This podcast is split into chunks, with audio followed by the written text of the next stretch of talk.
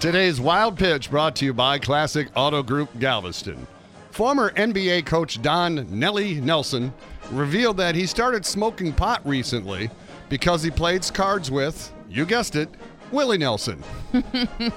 Don Nelson has his own medical card because of old athletic injuries, and he said he also grows his own strain called Nelly Kush.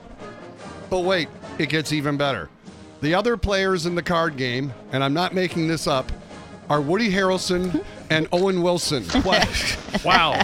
That's like the pot-smoking Hall of Fame. The only one missing is Snoop Dogg. That's today's Wild Pitch.